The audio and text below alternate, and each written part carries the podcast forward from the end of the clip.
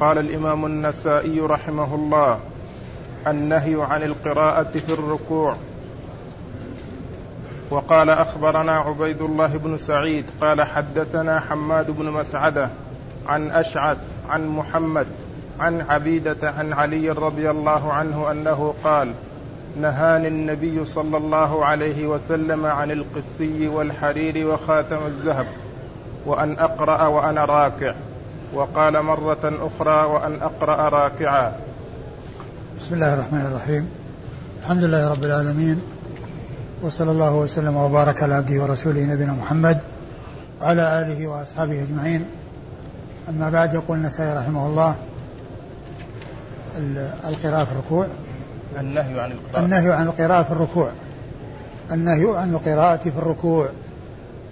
هذه الترجمة كما هو واضح مفادها أن المصلي في حال ركوعه وكذلك في حال سجوده لا يقرأ القرآن، وإنما قراءة القرآن تكون في حال القيام، في حال قيامه الأول الذي هو قبل الركوع، هذا هو محل قراءة، يقرأ الفاتحة وما تيسر من القرآن.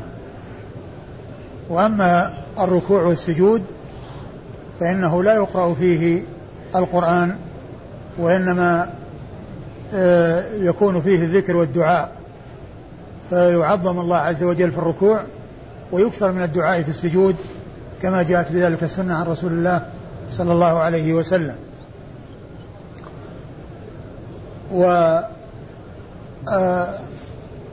ويقول النسائي، وقد أورد النسائي حديث علي بن أبي طالب رضي الله عنه أنه قال: نهاني النبي صلى الله عليه وسلم عن لبس القسي، والمراد بها ثياب تنسب إلى بلد بهذا الاسم، وهي مخلوطة بالحرير، فنهى عنها رسول الله صلى الله عليه وسلم. وكذلك عن لبس الحرير الذي هو الخالص، وعن خاتم الذهب، التختم بالذهب. ومن المعلوم أن الرجال لا يجوز لهم استعمال الذهب مطلقا، لا يجوز التختم ولا غير التختم بالنسبة للرجال في الذهب. وأما بالنسبة للفضة فللرجل أن يتخذ الخاتم من الفضة، وأما الذهب فلا يجوز في حق الرجال، وإنما هو جائز في حق النساء. وقد أخذ النبي عليه الصلاة والسلام ذهبا وحريرا وقال: هذان حرام على ذكور أمتي حل لإناثها، هذان حرام على ذكور أمتي حل لإناثها. وهنا قال: وعن خاتم الذهب، وأن أقرأ وأنا راكع، وهذا هو محل الشاهد. وقال مرة: وأن أقرأ راكعا، وأن أقرأ راكعا يعني في حال الركوع، هي حال، إلا أنها في قوله وأن أقرأ وأنا راكع جملة، الجملة حال، والرواية الثانية التي قال مرة أخرى: وأن أقرأ راكعا، راكعا أيضا حال. وأنا راكع أو راكعا كل منهما حال، إلا أن هذا مفرد والأول جملة. ومحل الشاهد من هذه الجملة الأخيرة، وهي نهي الرسول صلى الله عليه وسلم عن القراءة في حال الركوع. وأما إسناد الحديث فيقول النسائي: أخبرنا عبيد الله بن سعيد، وهو اليشكري السرخسي، وهو ثقة مأمون سني، أخرج له البخاري ومسلم والنسائي، أخرج له البخاري ومسلم والنسائي. حدثنا حماد بن مسعده، وهو ثقة أخرج له أصحاب الكتب الستة، عن أشعث هو بن عبد الملك الحمراني، أشعث بن عبد الملك الحمراني، وهو ثقة أخرج له البخاري تعليقا وأصحاب السنن الأربعة. عن محمد وهو ابن سيرين، وهو ابن سيرين وهو ثقة حديثه عند أصحاب الكتب الستة.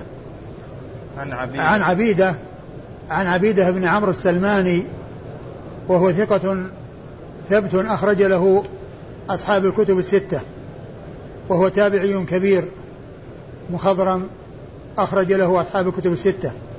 عن علي ابن أبي طالب ابن عم رسول الله عليه الصلاة والسلام وأبو الحسنين رضي الله تعالى عنه وعنهما وعن الصحابة أجمعين، وهو رابع الخلفاء الراشدين الهادين المهديين، وهو صاحب المناقب الكثيرة والخصال العظيمة رضي الله تعالى عنه وأرضاه، وحديثه عند أصحاب الكتب الستة. عبيدة بالفتح ولا بالضم؟ عبيدة بالفتح وكسر الباء، وموجود يعني في الكتاب عبيدة وخطأ، وإنما هو عبيدة بفتح العين وكسر الباء. عبيدة بن عمرو السلماني. قال أخبرنا عبيد الله بن سعيد قال حدثنا يحيى بن سعيد عن ابن عجلان عن إبراهيم بن عبد الله بن حنين عن أبيه عن ابن عباس عن علي رضي الله عنهما قال نهاني النبي صلى الله عليه وسلم عن خاتم الذهب وعن القراءة راكعة وعن القسي والمعصفر. ثم ورد النسائي هذا الحديث وهو حديث علي من طريق ابن عباس رواية صحابي عن صحابي، وهو مشتمل على ما تقدم من ذكر النهي عن لبس القسي وعن التختم وعن خاتم الذهب وعن القراءة في حال الركوع وعن المعصفر في غيره وعن المعصفر. والمعصفر هي ثياب يعني مصبوغة يعني يقال لها يعني توصف بهذا الوصف الذي هو المعصفر، وقد نهى عنها رسول الله صلى الله عليه وسلم. وإسناد الحديث أخبرنا عبيد الله بن سعيد وهو الذي مر ذكره في الإسناد الذي قبل هذا. عن يحيى بن سعيد عن يحيى بن سعيد هو القطان المحدث الناقد المشهور، ثقة ثبت معروف كلامه في الرجال والعلل، وحديثه أخرجه أصحاب الكتب الستة. عن ابن عجلان وهو محمد بن عجلان المدني، وهو صدوق أخرج له البخاري تعليقا ومسلم وأصحاب السنن الأربعة. عن إبراهيم بن عبد الله بن حنين المدني وهو ثقة أخرج حديثه وأصحاب الكتب الستة. عن أبيه عبد الله بن حنين وهو كذلك ثقة أخرج حديثه وأصحاب الكتب الستة. عن عبد الله بن عباس ابن عبد المطلب ابن عم رسول الله عليه الصلاة والسلام، وأحد العبادلة الأربعة في الصحابة، وأحد السبعة المعروفين بكثرة الحديث عن رسول الله صلى الله عليه وسلم. يروي عن أمير المؤمنين علي بن أبي طالب رضي الله تعالى عنه وأرضاه، وقد مر ذكره في الإسناد الذي قبل هذا. قال أخبرنا الحسن بن داود المنكدري قال حدثنا ابن أبي فديك عن الضحاك بن عثمان عن إبراهيم بن حنين عن أبيه عن عبد الله بن عباس عن علي رضي الله عنهما أنه قال نهاني رسول الله صلى الله عليه وسلم ولا أقول نهاكم عن تختم الذهب وعن لبس القسي وعن لبس المفدم والمعصفر وعن القراءة في الركوع. ثم ورد النسائي حديث علي بن أبي طالب رضي الله عنه من طريق أخرى، وفيه يقول نهاني رسول الله صلى الله عليه وسلم ولا أقول نهاكم. وليس المقصود من هذه العبارة أن هذا الحكم يخصه وأنه من خصائصه وأن الأمة ليست كذلك، لأن خطاب الرسول صلى الله عليه وسلم لواحد خطاب للجميع، خطاب النبي عليه الصلاة والسلام لواحد خطاب للجميع، إلا إذا جاء دليل يدل على اختصاصه بهذا الذي خطب به، مثل ما جاء في حديث الرجل الذي ذبح أضحيته قبل الصلاة، و قال له النبي عليه الصلاة والسلام شاتك شات لحم. ثم قال إن عندنا عناق داجن, يعني إنها ما بلغت السن الذي هو السنة, لأن الأضحية والهدي لا يقل عمر المعز عن سنة, وأما الضأن يكون عند 6 أشهر. فهو أخبر بأن عنده عناق داجن يعني سمينة, يعني وهي لم تبلغ يعني السن الذي يحل في الأضحية. فهل تجزي عني؟ قال نعم ولن تجزي عن أحد بعده. هل تجزي عني؟ قال نعم ولن تجزي عن أحد بعده, لأنه لما قال ولن تجزي عن أحد بعدك عرف بأن هذا حكم يخصه, لأنه سأل هل يجزي عنه فقال نعم, وأضاف إلى ذلك ولن تجزي عن أحد بعدك, يعني ما تقضي ولا تجزي عن أحد بعدك. فدل هذا على أن هذا حكم خاص بهذا الرجل. وأما إذا قال النبي عليه الصلاة والسلام لشخص لا تفعل كذا ولا تفعل كذا, كقوله لعلي لا تلبس القسي ولا تقرأ وأنت راكع ولا تفعل كذا بصيغة الإفراد, فإن هذا الحكم لا يختص به, لأن الأحاديث التي فيها خطاب النبي صلى الله عليه وسلم لواحد هو خطاب للجميع, وخطابه لواحد خطاب للأمة. والرجل الذي قبل الأجنبية وجاء ويعني يسأل رسول الله صلى الله عليه وسلم وأمره أن يصلي معه, فقال فأنزل الله عز وجل إن الحسنات يذهبن السيئات, قال هل هذا لوحدي يا رسول الله؟ لأنه كان سبب النزول. قال بل لأمتي كلهم, قال بل لأمتي كلهم, لأن الخطاب لواحد خطاب للجميع, والعبرة بعموم الألفاظ لا بخصوص الأسباب كما يقولون, يعني العبرة بعموم الألفاظ لا بخصوص الأسباب.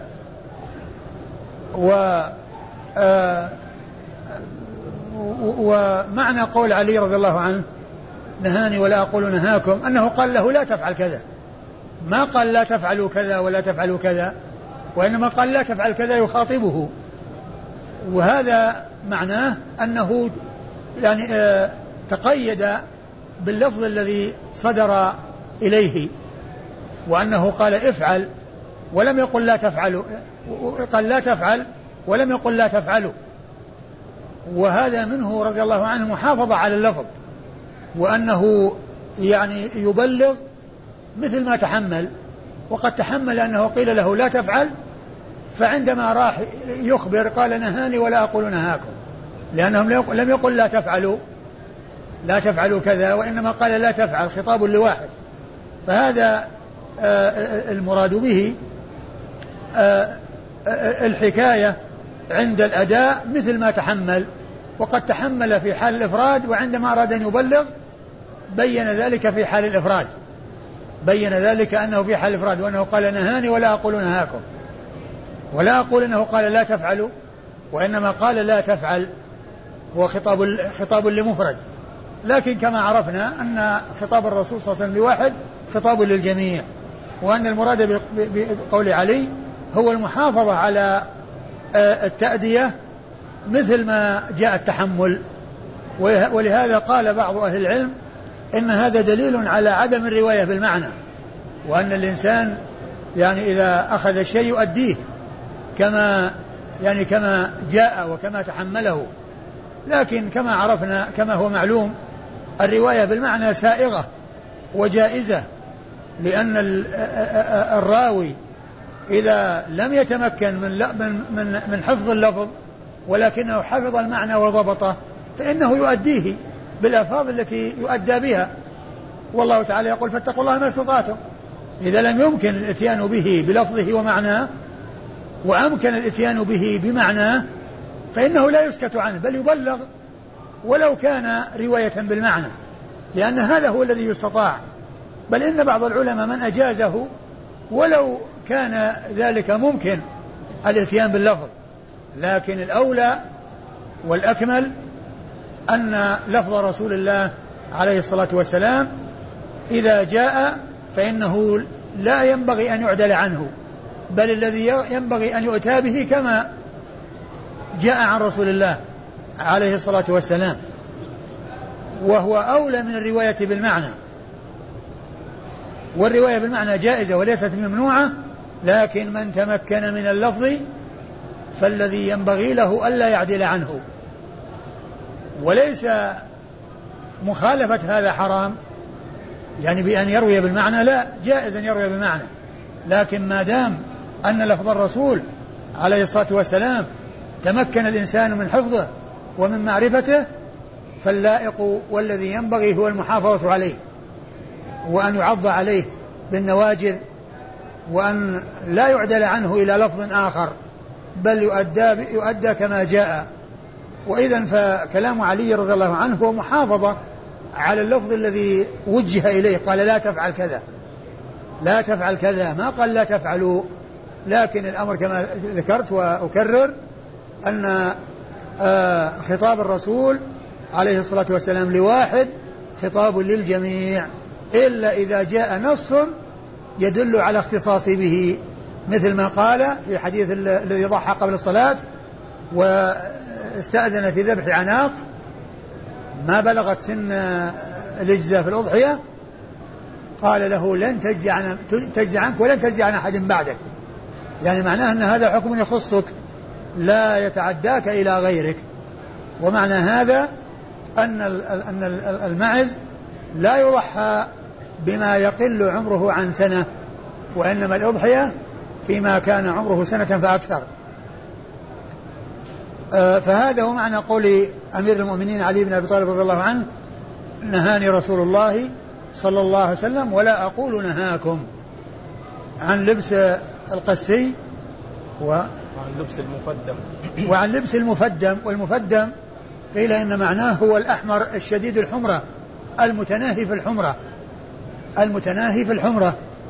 وقد جاء في بعض الأحاديث أن النبي عليه الصلاة والسلام لبس الأحمر، فيجمع بين يعني هذا وذاك بأن هذا المنهي عنه هو المتناهي في الحمرة والشديد الحمرة، وأما إذا كان دون ذلك أو ليس متناهيا فهذا هو الذي جاء عن النبي الكريم عليه الصلاة والسلام لبسه، فيجمع بين ما جاء عنه من الفعل وما جاء عنه من النهي، بأن يحمل ما جاء من النهي على الشديد الحمرة المتناهي فيها، وما فعله رسول الله عليه الصلاة والسلام مما كان ليس كذلك.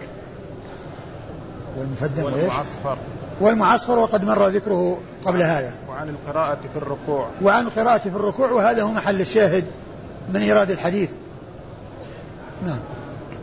أخبرنا الحسن بن داود المنكدري، يقولنا سيخبرنا الحسن بن داود المنكدري، وهو لا بأس به، وقد أخرج حديثه النسائي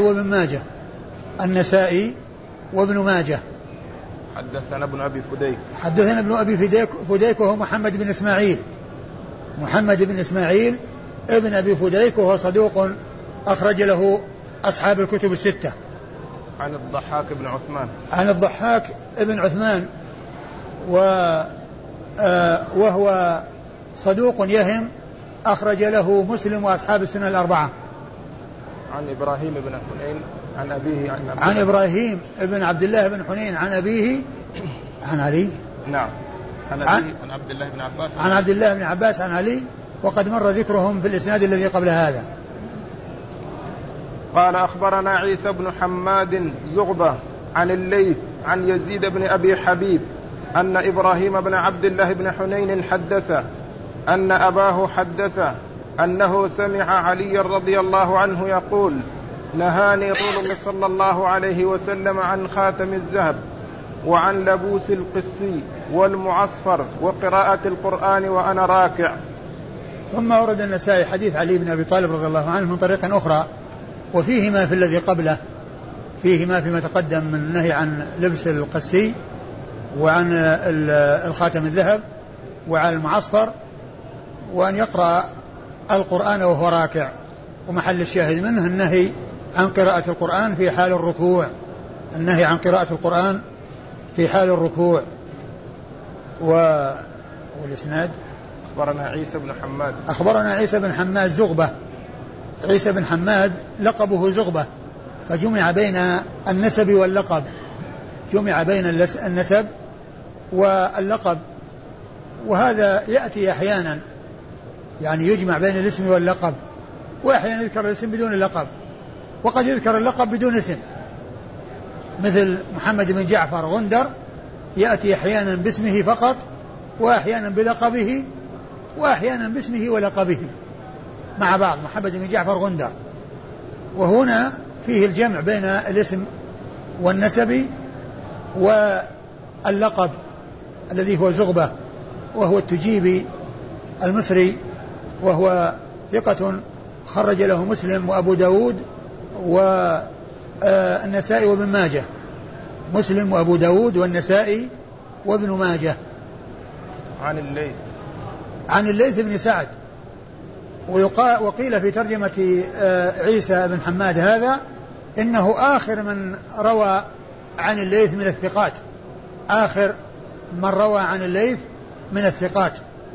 والليث بن سعد هو المصري المحدث الفقيه، ثقة حديثه أخرجه أصحاب الكتب الستة.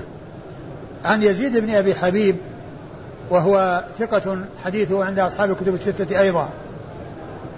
عن إبراهيم بن عبد الله بن حنين، عن إبراهيم بن عبد الله بن حنين عن أبيه عن علي، وقد مر ذكرهم قبل هذا. وهذا الإسناد يأتي في بعض الأسانيد في ذكر ابن عباس بين عبد الله بن حنين وبين علي، وفي بعضها يأتي بدون ذكر ابن عباس. وهذا يحصل بأن يكون الراوي حصله نازلا، ثم إنه يظهر به عاليا فيرويه على الوجهين، فيكون رواه عن ابن عباس عن علي، ويكون أدرك أو لقي عليا فأخذه منه مباشرة، فتكون الرواية على الوجهين. ولهذا قال سمعت عليا، هنا يقول في هذا الإسناد عن عبد الله بن حنين قال سمعت عليا، فهو يروي بواسطة، يروي هذا الحديث عن علي بواسطة ابن عباس وبدون واسطة. وكما ذكرت أن مثل هذا يحصل لأن المحدث عندما يسمع الحديث نازلا يرويه، ولكنه إذا ظفر به عاليا رواه وأخذه، بل إنهم يحصلونه نازلا ويروونه نازلا، ثم يرحلون لتحصيله عاليا، ثم يرحلون ويذهبون إلى من أدركوه ممن رووا عنه بواسطة، بأن يلقوه ويروون عنه مباشرة، يروى عنه مباشرة. فهو نازل ولكنه جاء في بعض الطرق عاليا، وهذا هو السبب، حصله نازلا ثم حصله عاليا فرواه على الوجهين. قال أخبرنا قتيبة عن مالك عن نافع عن إبراهيم بن عبد الله بن حنين عن أبيه عن علي رضي الله عنه قال نهاني رسول الله صلى الله عليه وسلم عن لبس القسي والمعصفر وعن تختم الذهب وعن القراءة في الركوع. ثم أورد النسائي حديث علي، وهو من طريق أخرى، وهو مشتمل على ما تقدم من النهي عن لبس القسي وعن المعصفر وعن التختم بخاتم الذهب وعن قراءة في حال الركوع، ومحل الشاهد منه الجملة الأخيرة وهي القراءة في حال الركوع. والإسناد يقول النسائي أخبرنا قتيبة هو بن سعيد بن جميل بن طريف البغلاني، ثقة ثبت أخرج حديثه أصحاب الكتب الستة. يروي عن مالك وهو ابن أنس إمام دار الهجرة المحدث الفقيه الإمام المشهور، أحد أصحاب المذاهب الأربعة مذاهب أهل السنة، وحديثه عند أصحاب الكتب الستة. عن نافع مولى ابن عمر، وهو ثقة حديثه أخرجه أصحاب الكتب الستة. عن إبراهيم بن عبد الله عن أبيه عن علي، وقد مر ذكرهم. قال تعظيم الرب في الركوع.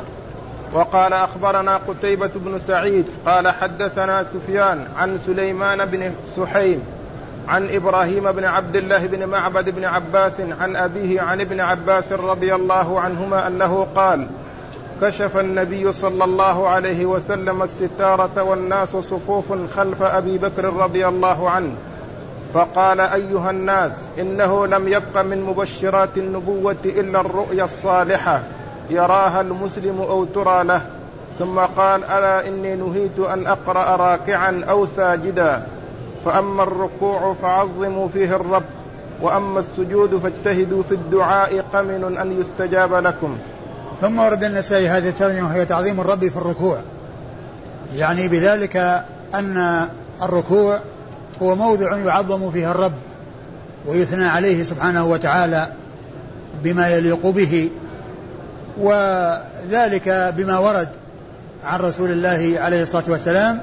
وسيأتي جملة من الأحاديث التي فيها الذكر الذي يكون في الركوع وهو مشتمل على تعظيم الرب سبحانه وتعالى، لكن هذا لا يعني أنه لا يدعى فيه أصلا، بل يجوز أن يدعى فيه، ولكن الأولى أن يكون الغالب عليه الركوع تعظيم لله عز وجل. وقد كان عليه الصلاة والسلام يقول في ركوعه وسجوده: سبحانك اللهم وبحمدك اللهم اغفر لي، وهو مشتمل على تعظيم ودعاء، لأن قول سبحانك اللهم تعظيم وثناء، واللهم اغفر لي دعاء.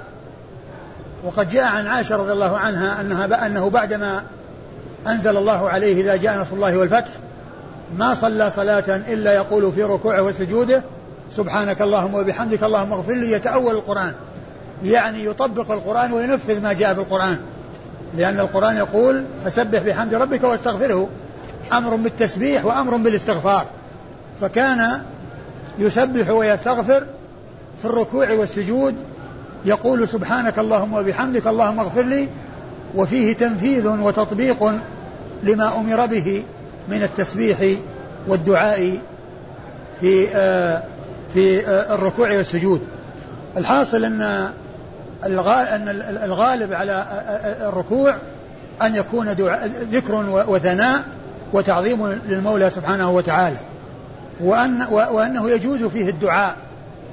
وكذلك السجود الغالب عليه أن يكون في الدعاء، وإذا يعني عظم الله عز وجل وأثني عليه في حال السجود فإن ذلك سائغ، ولكن يغلب على الركوع أن يعظم فيه الرب، وعلى السجود أن يكثر فيه من الدعاء. ويجوز أن يعظم الله في السجود، ويجوز أيضا أن يدعى في حال الركوع. وقد أورد النسائي تحت هذه الترجمة حديث عبد الله بن عباس رضي الله تعالى عنهما أن النبي عليه الصلاة والسلام في مرض موته كشف الستارة ورأى الناس صفوفا خلف أبي بكر يصلون وراءه، فسر عليه الصلاة والسلام وقال: أيها الناس، إنه لم يبق من مبشرات النبوة إلا الرؤيا الصالحة يراها المؤمن أو ترى له، يراها المسلم أو ترى له. إنه لم يبق من مبشرات النبوة إلا الرؤيا الصالحة.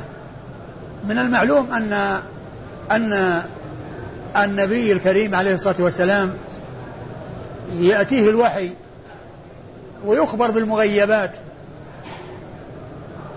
وطريق ذلك الوحي، لكن معرفة أو إمكان معرفة يعني شيء مستقبل ما بقي إلا الرؤية الصالحة يراها الرجل أو ترى له. إذا كانت حسنة وطيبة فإنها يكون تأويلها فيما بعد، ولكنها فيها يعني بشارة، وهي عن أمر يحصل في المستقبل يقع له. فبوفاة الرسول عليه الصلاة والسلام ليس هناك يعني السبيل إلى معرفة شيء مغيب يعني عن أمر المستقبل، ولكن الرؤيا الصالحة يمكن أن يعني يحصل بها يعني بشارة عن خير يأتي عن طريق الرؤيا وتأويلها، لأن الرؤيا يرى يعني شيء يحصل ثم يقع ذلك الذي رآه في المنام، يعني إما أن يكون على هيئته التي رآه عليها أو يراه على صورة المثال ويكون له تأويل يعرف عن طريق يعني القياس وإلحاق الشبيه بالشبيه، لأن تعبير الرؤى يكون يعني تأويلها ووقوع المرئي الذي رؤي إما أن يكون يعني على هيئته التي رآه فيها أو يعني يكون الرؤيا ضرب مثال. وقصة الفتيين الذين مع يوسف في السجن، وكل منهما رأى رؤيا، أحدهما رأى أنه يعصر خمرا والثاني يرى أنه يحمل فوق رأسه خبزا تأكل الطير منه. تأويل هذه الرؤيا أنهم رأوا الرؤيا فيما بعد، أحدهما لما خرج من السجن صار يعصر خمرا كما رأى في النوم، فكان تأويلها مطابق للرؤيا. وأما الثاني ليس على المطابقة، وإنما هو بالمثال. الذي يحمل فوق رأسه خبز ما يحمل فوق رأسه خبز، وإنما يقطع رأسه ويصلب فتأتي الطير وتنزل عليه وتأكل من هذا المكان الذي قطع. فصار هذا هو تأويلها، هذا يعني في المستقبل يقتل، تأويل أنه يقتل، وهذا تأويل أنه يعصر خمرا. فقوله لم يبق مبشرات النبوة يعني ما يعلم عن الأمور المستقبلة عن طريق النبوة ما بقي بعد رسول الله عليه الصلاة والسلام أن يوصل إلى ذلك، لكن بقي شيء واحد وهي الرؤيا الصالحة يراها الرجل أو ترى له، يراها الرجل المسلم أو ترى له، فإن هذا يعني فيه الوصول أو معرفة يعني شيء يعني يحصل في المستقبل عن طريق هذه الرؤيا الصالحة التي يراها المؤمن أو يراها المسلم أو ترى له. فهذا هو معنى الحديث، لم يبقى من مبشرات النبوة إلا الرؤيا الصالحة يراها الرجل المسلم أو ترى له، يراها المسلم أو ترى له. أيوه. قال ثم قال ألا إني نهيت أن أقرأ راكعا أو ساجدا. ثم قال ألا إني نهيت أن أقرأ راكعا أو ساجدا، وهذا فيه بالإضافة إلى النهي عن قراءة الركوع النهي عن القراءة في السجود، لا يقرأ في حال الركوع ولا في حال السجود، وإنما القراءة في حال القيام، وهذا هو محل الشاهد من إرادة الحديث. وفي هذا الحديث دليل على أن هذا الحكم من آخر ما جاء عن رسول الله عليه الصلاة والسلام، لأن هذا الذي حصل إنما كان في مرض موته، بل في آخر أيامه عليه الصلاة والسلام أنه كشف الستارة وقال ما قال، وقال ألا إني نهيت أن أقرأ القرآن راكعا أو ساجدا. أيوه. فأما الركوع فعظموا فيه الرب.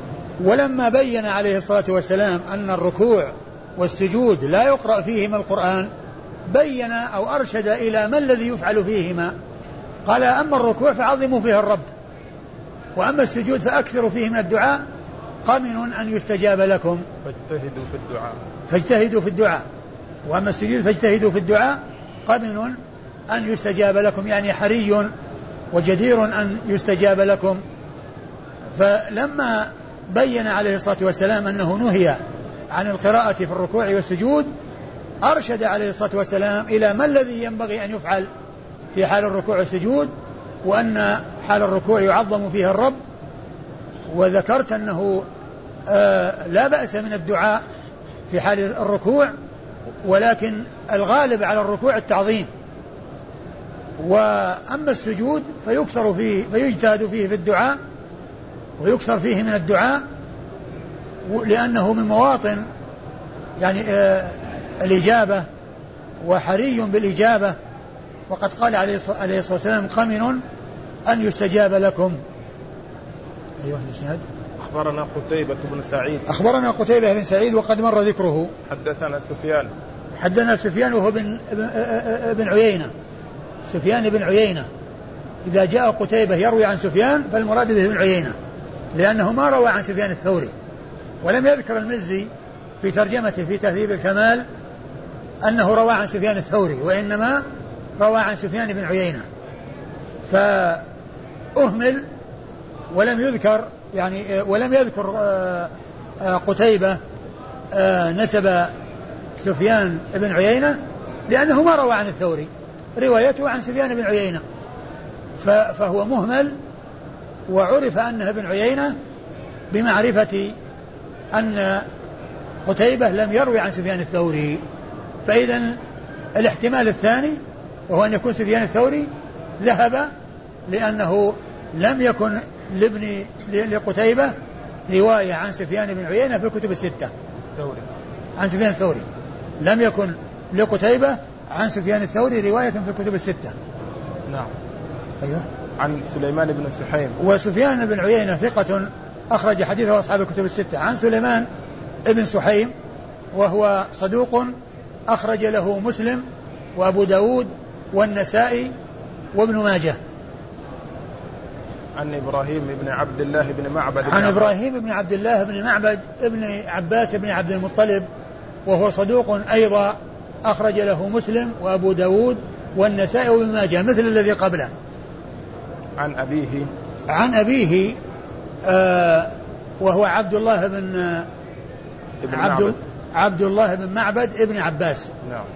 ابن العباس. عبد الله بن معبد ابن عباس. نعم. عبد الله بن معبد ابن عباس وهو ثقة أخرج له مسلم وأبو داود والنسائي بن ماجه مثل الذي قبله، ثلاثة كلهم الذين روى عنهم مسلم وأبو داود والنسائي وابن ماجه، ما خرج لهم البخاري ولا الترمذي، لهؤلاء الثلاثة المتوالون الذين هم سليمان بن سحيم وإبراهيم إبراهيم بن عبد الله بن معبد بن عباس وعبد الله ابن معبد ابن عباس. نعم. والأب ثقة والابن صدوق، والثلاثة كلهم المتوالون روى عنهم مسلم وأبو داود والنسائي وابن ماجه. عن ابن عباس يعني يروي عن عمه، لأنه عبد الله بن معبد بن عباس، يروي عن عمه عبد الله بن عباس، يروي عن عمه عبد الله بن عباس، وقد مر ذكره قريبا. والله تعالى أعلم، وصلى الله وسلم وبارك على عبده ورسوله نبينا محمد وعلى آله وأصحابه أجمعين.